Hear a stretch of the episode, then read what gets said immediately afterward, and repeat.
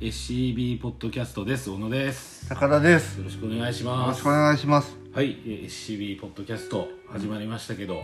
えーすっかり夏になりまして暑いですね。はい はい。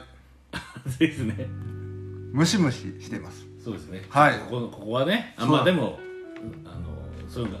我慢してやりましなんで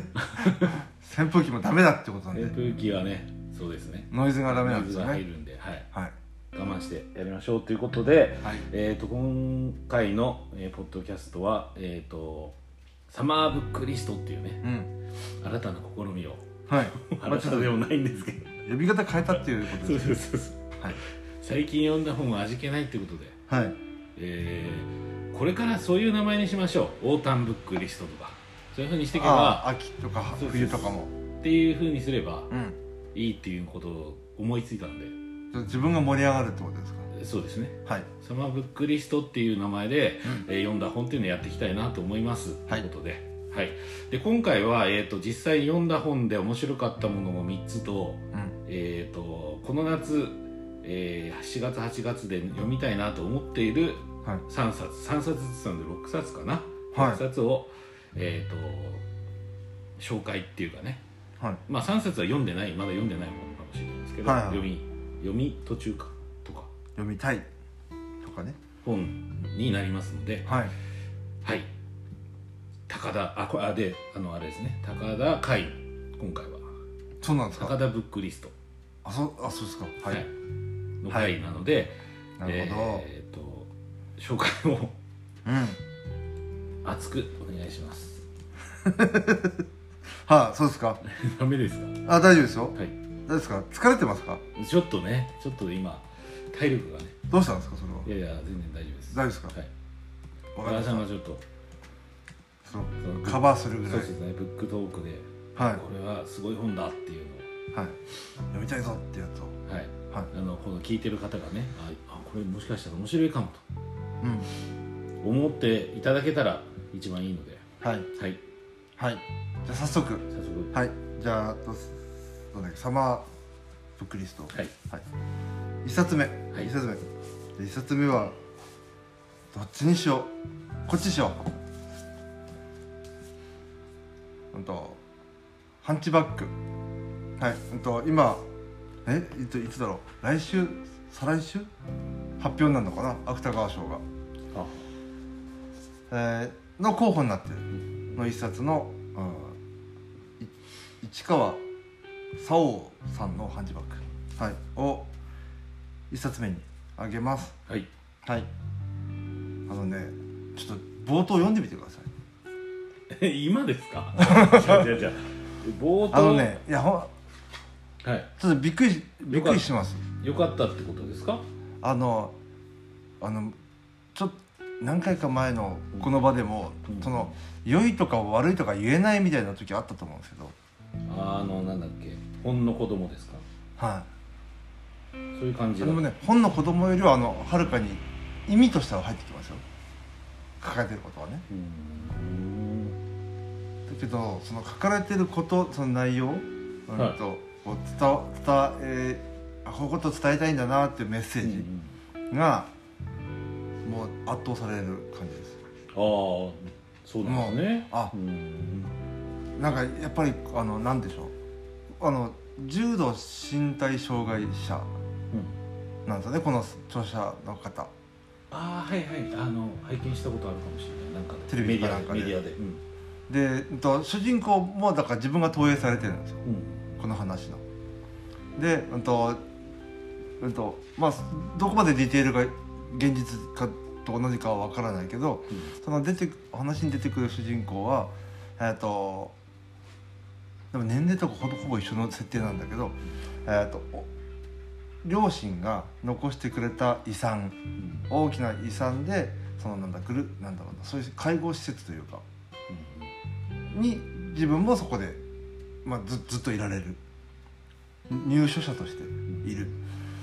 でまあケアを日々受けているんだけどそこでこうし一応仕事も当然あってやっててまあそのあの施設の中の自分のお部屋の中からできる仕事あのライターの仕事をしていてそのライターがその冒頭出てくるのはふ風俗みたいな描写うんあーそうそういうう風俗ライターみたいなお仕事してて、えーっていうそのそれで冒頭ちょっとびっくりするんです、ほんで、まあ、それをしながらもそのふ風俗ってものに対してとかその身体障害者の人の性ってものに対して、でと途中話が進んでいくと中盤から後後半になるのかなにはもう1段階もう2段階どころかもっと踏み込んで性の描写があるんですけど、うん、そうしたのが一つあってであとはその本を読むということそのものについてもあの触れている部分があってやっぱそのライターしてる主人公なのであーその本を読むっていうことがそのそういうハンディキャップを抱えている人たちたちにとってどういう行為なのかうんうん、っていうこともあ書かれていてその主人公の心情を取ろうとして、うんまあ、そこはきっとおそらくこの著者の人の、まん、ほぼまんまのメッセージなのかなって読んでて思ううんだからそのなんて言うんでしょう本を、まあ、このポッドキャストやってるぐらいだから本好き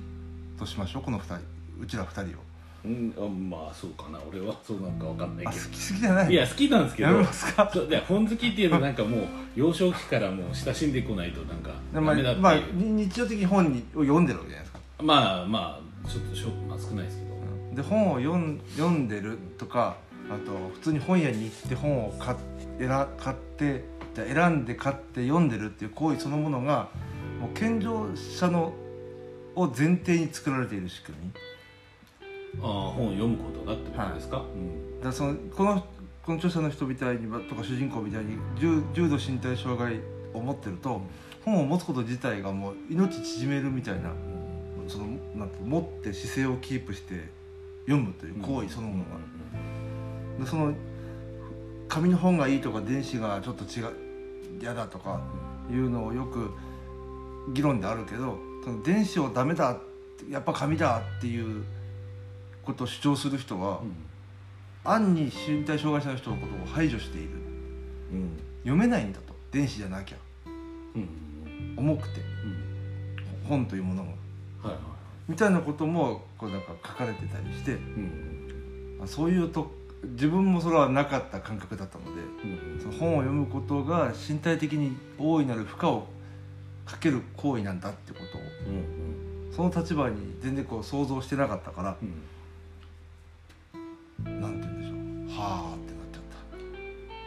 ちゃっああ特に自分が今あの自然にやってると思っていたものだったからってことですねこれがそうで映すね画を見るとか、た、うんえー、と例えば聴覚とかあったらうん音楽聴くとかっていうことができないっていううんことだって普通に想像できるというかはことですけど本を読むことは誰でもできるだろうっていうふうに思っていたみそうたですねいなことですかそうですねい、でそういうことをこうある意味大前提としてやっぱ紙の本が一緒みたいにこうし自然にポロッと言ってるみたいなのってのはそこにこうもう差別が潜んでるみたいあなあっていうことがあのそのもう中の書かれてはるい入っているってことですね。なんかその町相撲みたいなことがフレーズが出てきたりとかしてあそっかってあそうですねちょっと想像力足りませんでしたって、うんすよくこのこの場ねあはいのポッドキャストでもそういう話がはいするけどそれ普通に暮らしてるだけだよみたいなことをよく言う言われ言うけど、はそれを意識しないで暮らせるってことなんだっていう話で、い、うんえーじゃないですか、うんあのうん女性であるとか、うんえー例えばゆう、うん、なんでしょうね、えーなん何があるだろういろんな障害もそうだし、うんうんうんなんかあの武田砂鉄さんの父あなんでしたっけはい父はではありませんがでしたっけいはいあれをちょっと読んでるんですよ今まだあ終わってないあこの間面白そうってって言ってたやつそうですそうです、うんそれは読ん今読んでるんですけど、は出ない視点から考えるみたいな第三者視点っていうかうんと例えば父でないってことってあんまり意識しないというかはあはあとはその子供がいるっていうことが前提で全部進んでいるよみたいな世の中があうーんだからうんなんでこんな年齢になってるのに子供がいないんですかっていうのが圧力になるみたいなあでもそのその人はその選択においてまあ、いろんなねうん体のことがあるかもしれないし、うん自分の選択でそうしてるかもしれないってことうんが尊重されないみたいな、うんで出ない視点みたいなんでかか、えーっていうのが結構見過ごされますよねっていう本なんですけど、うんうんだから父ではないんですよだから子供がいないっていう視点からうんえ今起こ起こなんですかね社会で起こっていることを見ようみたいな感じなので、うんまあ近しそいうねいいテ結ーマ結が婚して子供を設けてそれこそ3人だか4人だか5人だか分かんないけど、うん家族で暮らしてるっそうですてのがなんかこれが普通そうですみたいな形で語られがちだけどっていうことそう普通の圧力だから例えば何ですかね、えー、と自動車の教習所とかうんのパンフレットとか見ると、はお父さんが運転しててそうそうお母さんが助手席にいて子供が後ろに乗ってるみたいなのがそうデフォルトみたいな大体お姉ちゃんとや んやんちゃな弟みたいなみたいなので、はもうそそれがうん前提となってしまう全ての、はいうんだからそうじゃない人っていうのは排除排除じゃないんだけどもうんうーんとそれは普通じゃないことっていうふうに、えー捉えそうですてねしまうような社会っていうか世の普通中でないまでは言わないんだけど、うんただ暗に普通を提示してしまうんですよそうですねそれがすごい嫌です嫌だっていうか残酷ですよね本当にそうですねとは思ったりしましたそのハンチだバからッそうういううん視点もでやっぱ著者の人本人がそういう重度重度身体障害を持っているっていう前提が、まあ、ある、まあ、当然それ知らなくて読んでももちろんいい当然いいんだけどあのなのでそこがもうちょいあと一歩二歩なのか重くなるし久しぶりにびっくりした本でしたそういう意味で。あびっくりびっくりというあなるほどなんていうの衝誇っていうほどなんかこう誇張したふうにも言いたくないしうんうん感動っていうすなんかこうよくステレオタイプにある感動みたいなな涙がハラハラ落ちるみたいなそういう感動とはまたちょっと違うしうんうんうんうん心が動いたって意味では感動なんでしょうけど、なるほどなるほどはい、結構あれですかその作品はまあ話題話題というかそのそうですね次の芥川賞のうん方でも話題になりそうなっていううん多分そのい今の今を映してるっていう感じも特にあるし強いしそういう意味でも強い作品だなと思いましたねもうすでに賞取ってるんですよね文芸賞あなんかそこに帯に書いてありました、うんと文学界新人賞か受賞して芥川賞まあここ取ってこれ取ってると結構芥川賞取ったりするからねああそうなんだね、うん、なので、まあ、そういう有力候補だってことも抜きにしても、うんあのとても強い作品なのでよかったらぜひという感じです、なるほどはい、はい芥川賞結構最近多いですよねそうでしたっけ、芥川賞系のものがを、は結構多く紹介してるような感じい、そうかがな、ししませんまあ、今井戸川さんとかもそうなんあそうあそうかそうですねなのでだはいいいと思います、はい、はい次次はこれにしましょうはいはい「ツタ NASA の方へはい那須康介さんの三島小さい三島社レーベルはのいはい本です、はいこの人はえっとね法学者なんですよね京都大学教授法哲学の人がもう亡くなっちゃったんだけどえー、そうなんですねはういん若い人なんですよ1967年生まれですから7個上ぐらいか54歳とかうんかなうん5歳はいとかはいでもう、うんと、去年亡くなっちゃったでその人が書いたいあのその生前に京都新聞に連載してたのかな新聞に連載されていた本がまとまってこの本になってます、はでこれねいい本ですよ、はいはい いいいい本ははいい、もうなんやかんや言わずに読んだ方がいいですね 何も言う僕誰が誰が何やか言えるんですかいやそのあ自分がねああここで説明するのが野暮だよみたいなはいあまあ、そういうのは余計ですね、まあ、黙ってもこのメッセージ受け取った方がいいですーあメッセージを受け取こるこようでな本なんですかここでおっさんがノイズを発する必要はないいやなおおいやまたそれもさおっさんのノイズが悪いものというかおっさんの意見は高田のノイズを発するうん必要そはうない、そうそう うんそう高田のたまあでもはいどんな意見であれ意見というか感想であれ、うん別にそそれでさ何何かが変わることないっていうかうん別にその人はそう思ったんだっていうことはまあね別にいいんじゃないですか、そうなんですよもちろんで付箋を貼ってるからそこ,、はいそこをちょっとはいで一個だけはい怒ることあるじゃないですか普段こう人と接してるとことでやっぱこう気分自分が気分を害してしまってはいあ怒っ怒った気持ちになってしまってと当然相手を瞬間的にせよ責める気持ちになりますよねうんうんはいはいななんだこいつはとなんだお前はとうんはいででなんだ君はですかそれは大して怒ってないってことあそっか 別に怒ってないですすいはいませんそれは怒ってないんですけどででねここに書いたのは私たちは普通ゆ許すつもりのない相手に向かって謝れとは言わないっていやあ怒ってるってことは謝ってほしいわけですようねんうんうんうんはいごめんなさいってすると、まあ言わ言われればちょっとスッとこちらの気持ちも落としどころが見つかるっていうか、だけどここに書いてあるのは普通許すつもりのない相手に向かって謝れとは言わないって言うんですよ、うんで言われてみるとそうな気がするんですようんうん要は謝られても何でも絶対許さないって相手にはよ謝れっていう気持ちにすらならないよなって思うんですようんうんうんで相手を許して元の穏やかな関係に戻りたいと願うからこそ謝ってほしいと思うんうんうっていうのをこの一文を読んでうんはあと思っちゃったんですよとりあえず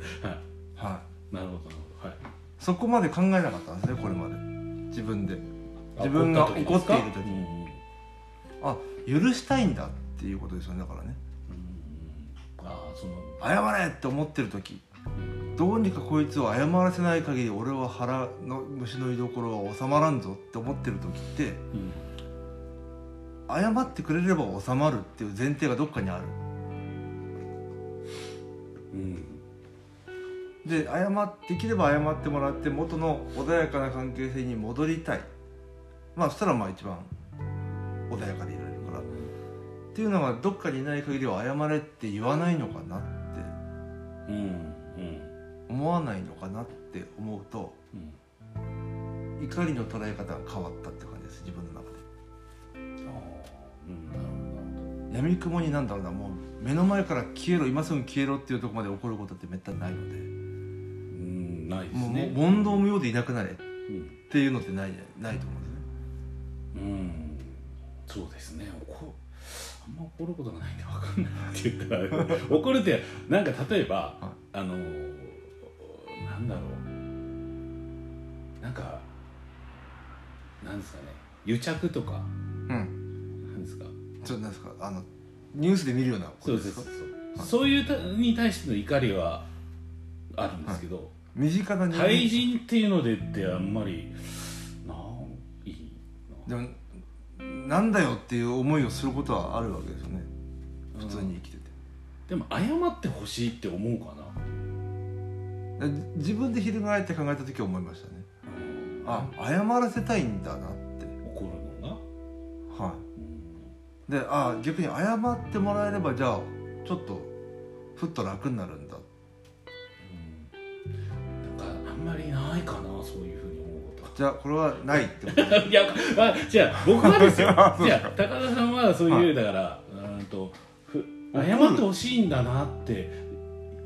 すごい丁寧に謝ってくる方とかいるじゃないですかうんだから謝ってほしいわけじゃないっていう時はあるんだよななそれは何なんでしょうんうんうその気持ちはさっきのと矛盾してたんで、はいどういうことなのかなみたいうんうんな、何に対して怒ってるのかなみたいなその人との関係をつなえーつながりを保ちたいってことうんうんを持ってないってことか別にうんどうなんでしょういやわかわ例えかんば車のドアをぶつけられてしまった、いその時にこうなんて言ってほしいかですよねうんとあごめんが欲しいんじゃないかっていうあごめんはだってさあでもさ普通普そ通れごめん普じゃなくてあはっはっはっはったとしたらちょっといやまずごめんだろって思うんじゃないですそかれそれってなんかそこに書いてあるさ怒り対人のその怒りの関係とかもっと違いませんそれちちょっとちだいぶちっちゃいですっちゃいというかただの失礼な人ですよねそれぶつけちゃってあ母はただの失礼な人だからいやもっとなんかこう深いというかはい何かで言い争いになって、うんえーもう許さないみたいになっていった人に対して怒ってる気持ちっていうのはその謝ってもらいたいんだっていうことにあるってことですね、ううんんなるというこう解釈の仕ほ方どなが自分の中で今までなかった角度というか考え方だったのではいはい自分の中でのこう考え方がもうちょっとひ広がったというか音のこう気持ちのおっつけ方が一個増えたような感じがして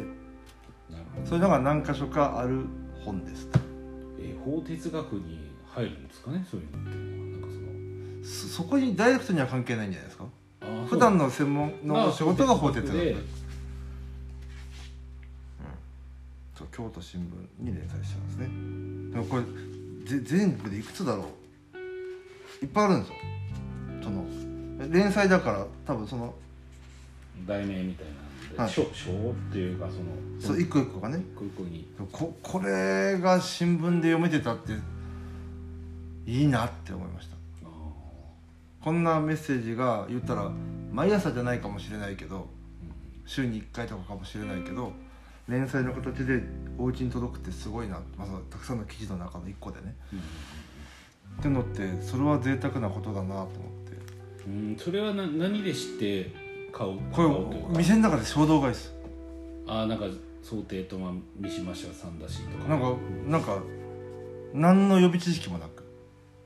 パッて見てパッてでパッて買うっていう、なるほはい、そしたらど、うん、よかったと良かったというので今一つ入ってない感じしますけどいやだから2冊目 いや入ってないわけじゃないんですよ えだって疲れうんうん、いやいやでも別に、うん、怒るってことはあんまりなかったってことですね方向怒るっていう時ってどういうことを求めてんだろうなっていうなんかうんい怒りよりも悲しみに行くタイプなんで僕、なるほど、うん、なる人に怒りをぶつけるっていうよりもああそういうことするんだほどがっくりみたいなあーそぐったりしちゃうそそっちにダウナーな方に行くああなるほどはタイプなんで怒りであ相手を圧な倒すんるだこいつっていっうのていうはのならはないなんないんですよあなるほどもう距離を取ろうみたいなとかああちょっと合わないなってとかの方ですかねあんまりあのなるほどねそこの違いがあるのかもしれないですね。はい、はうんい、なんだこいつってところから行っちゃうんでうん、何それっていうこうい怒りなので怒りがああ怒りね、怒りのパラメーターがちょっとそんなないのかもしれないはそれはそれでけ欠落なのかもしれないけどいなのでしょうか人間自分はその後何歩か終わって住んでから悲しみになりますねうんうん怒りがバーってなってしばらくこう温度高い状態になってそれが落ち着いてきた時にそのどっちかというとダウナーのことがこうちょっとよぎるというかああようやくそこにこう少したどり着くというかなるほど怒りがこなれた頃に、そうか一回一回ドーンってこうねはい、温度がガーンと上がって許さんみたいになってなってからなんうんしばらくしてから「ということは?」みたいな感じで ちょっとこう冷静にななった時にあ初めてその悲しみのニュアンスが出てくるかあなそうか、うん、まあ面白いですねなんかまあわかんないです読んでみたらもうちょっとそうであすのね中身を読んでいったああそういうことなのかってなるかもしれないし、うんそこは分からないですけじどゃあ機会があったらそうですねはいじゃあ最後最後です3冊、はいはいマッカラーズ短編集ですまだ出たそんな出て経ってないですね5月出たちくま文庫のカーソン・マッカラーズ初でしたはい読んだのは、うんでマッカラーズの本はちょっと前にあの村上春樹役で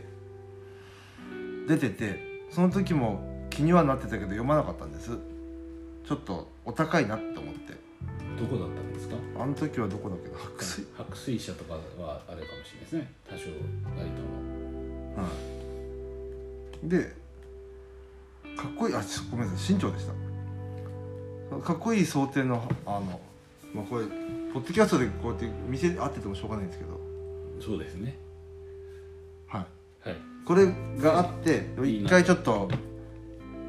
スルーしといてで今回この「ちくわ文庫」出たから読んでみた、うであの、まあ、短編集ですっていうか短編集って言いながらも前半の半分ぐらいが1個なん1個の中編が入ってるんですでそれはあの元白水社の U ブックスだったもの、まあ、今でも出てるのかながここに入ってるこの「悲しき何酒場の歌」っていうのはこの「悲しき酒場の歌」がやっぱすごいっすそれはなどのぐらいえ最初ですかはい最初の126ページぐらいあのラストがすごいですまあこの間も言ったんですけどラストラストこの間もこのポッドキャストじゃない場で言っなたんんだかけどこうサムアップして溶鉱炉に落ちていくみたいなやつかそうですダダンダンダダンラストそれそういうラストじゃないなそうターミネーターうんそれって違うそれってなんていうの何が違うって物語のまんまで言ってるじゃないですかラストまでんどういうことですかあ時系列がんどういうこと、そのサムアップのシーンはすごくなあのストレートに本編からラストまでつながってるじゃないですなんでサムアップしたのかっていうところですか、か。はい、ていうかそんなあのととても分かるラストっていううんはいあそうあの自然なラストうん、納得っていうかその流れがちゃんとしてて、か、うん、あまああそうだなっていうなんか腹落ちするラスト、う違うんですよなるほどこのラスト、あのぐるって場面が変わるというかラストのラストでうんうんこの考え方はすごいぞっていううんなるほちょっとこれは言いようがないどいいあ言いようがないようなはい場面が変わってみたいなのがあると、うん、で他のいろんな書評っていうか、まあ、何人何人かのレビュー読んでみてもこのマッカラーズっていう人はこのクイアうん最近の文脈でいくとあれですか LGBTQ で Q ですか、あまあまあまあ総称ですねクリアっていうのうは、ん、クだからへ変なみたいなことなんですよ、うんあの元々の使われ方はそうですね、はいそれを要はうーんと何ですか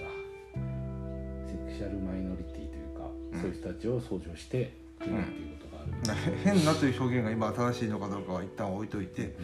そのクイア小説って言われてるやっぱどどっか出てくる人たちは何かちょっと身体的にとかうん性格的にとかがちょっと変わ変わってるって表現もいけないのかなでも変なって言葉ですからね まあそれはまあそうですね成り立ちはそうかもしれないけど、うんうん変わっ、まあ、人と違うみたいなことですか、はい人っていうのがむちょっとね、まあ、乱暴な気がしうんますが、お多くの人とはちょっと違うんですよ多くって何っていうのもまたあんだけど、はい、なんでちょっとそういうのをはらんだ人たちが出てくる一一癖ある人ってことですかそれはあれなんですかそのそのなんだっけさっきの小説のラストのところにそのクイアネスみたいなのは、うんかか関わってくるんですか関わんないですあもう場面の描写の仕方がすごいってことはいその物語自体はきちきちっと終わるっていうかあの綺麗な気象転結じゃない終わり方っていうかはしてそれはそれでいいんだけどその後に最後のひひとひねりとしての転換があってそこがうわーっていう初めての体験っていうことだったんです自分 には初めての体験3冊全部ですねそうですよすごいだからこの3冊すごい3冊ですねはいめちゃめちゃおすすめじゃないですか、大変でしょうん、あでもそういうのがあるからやめられないということでもあるとあそれそうですねそうですね、のでぜひっていう感じです のまああのその最初の中編は「い悲しき酒場の歌」以降も何編入ってんだろうそこからは短編なんですよすごく短い1234567つのしょななんていうんですか短編が入ってるはいそれぞれいいですよもちろなるほど、んでまあクイアな人たちが出てきますようん、でもそそれ何年代ぐらいの方なんですか例えばえっと年代がまあ2010年代とかはになってきたらやっぱそういう何ですかねクイア小説みたいなものもはいうんとか作品っていうのも結構多いですけど、うん、1917年から67年、だと結構、 100年うん前前前だとやっぱり全然時代がもうちょっと、なんですかねそういうことに対して圧力がかかっているような時代なんじゃないですか、うんでも全然現代っぽいですよねこの著者きき禁煙じゃないないけど全然、きそうですねはい、女性の方女性の方でここから先はこの「マッカラーズ」をもっと読みたいと思ったうん第一歩、ああなるほはいので皆さんにもおすすめとどそうですねはいでもすごいこの今紹介してもらった3冊ってなんか手に取ってみたいなと思うんじゃないですかね聞いたそうう、思ってもらえればいいですけどうん、真っ赤それ真っ赤なそうですでねそれぞれにはなんか魅力がありそうなはい僕は見たいな読みたいなと思いましたけど、あ本当ですか、はい、語ってよかったですえ いやいやだ って僕は全然興味ありませんでけどこう向かっててこの刺さり感がすごい測れないから刺さってる塩梅が測れないのでああまあまあまあでも基本的にあんまり僕興味がないものがないって言ったらあれですけどなるほどいろんなものにこう興味あるのねうー方かなと思うのでいやこれはあーそうだなまあ一部苦手なものがあるかもしれないはいけどで今紹介いただいたのは全機会があればですね読んでください然はいマッカラーズはどこかではいやっぱ言ってたんで気になって書店でも結構見でああんまりなくないですかいやああありましたよ今ちくまんの新刊で今入仕入れらんないんですよこあそうなんですかれ新しいのに重版してないのかなっていう感なんか大体ちくまん新刊出ると、はね見ますけど、うんじあんまねまあちょっとね本屋さんの話になっちゃうとあれだけど、ボーヴォワールの第二の性とかさはい普通に、あんなのさあんなのって言ったらあれだけどは普通になんですか置いてるけどいはい ねなんかでっかい書店、あうのん大きい書店さんとか、うんそういうとこだったらまだねハマるかもしれないけど、うんちっちゃいとこにも結構その川でのまああるでしょうね一応第二の立っちゃ性えばだけねドンってこうはまあ例えばその20冊ぐらいのラインナップの中にいはいはあい応募あるあるみたいな すごいな、まあ、新刊だからっていうことなんですか、あまあそうでしょうねでんで出たば出たばっかりかなうん出たばっかはいまあ発刊されたばっかりかな、うん違和感があるとい違和感っていうか、うん、手に取ってくくれる人いたらいいなみたいな感じですねそういうのも出会いは出会いだからねそうですちっちゃいとこでうん、自己的に出会うのもだからマッカラーズも多分最初のうん新刊配本であるっていうそうなんですね本当ね今取り寄せられないんですよねマッカラーズ短編集追加補充したくてもできないので見つけたら買った方がいいですねあったって言った高ら田劇賞劇場高田劇賞作品、はい劇場はい、いいと思いますけどね、はいぜひ読んでみてくださいとはい、いう3つですじゃあ3つ言ってはい最後にはい終わりにしますか、はい1冊目はハンチハンチバックセムシって意味なんですねハンチバックってあのな中で出てくるんでそれで知ったんですけどせあの要は背中が丸まっちゃってることですね、えーで市川沙央さんの「文藝春秋」の本ですで2冊目が「ちつつたなさの方へ」那須康介さんの「小さい三島社」の本です3冊目が「マッカラーズ短編集カーソン・マッカラーズちくま文庫」でした以上3冊はいいですいと思いますはい、はい、じゃあ、えー、とこの署名もねうポんッドキャストの中の紹介文面に載せとくので、はいもし興味がある方がいれば近くのはい書店さんとかで、はいえ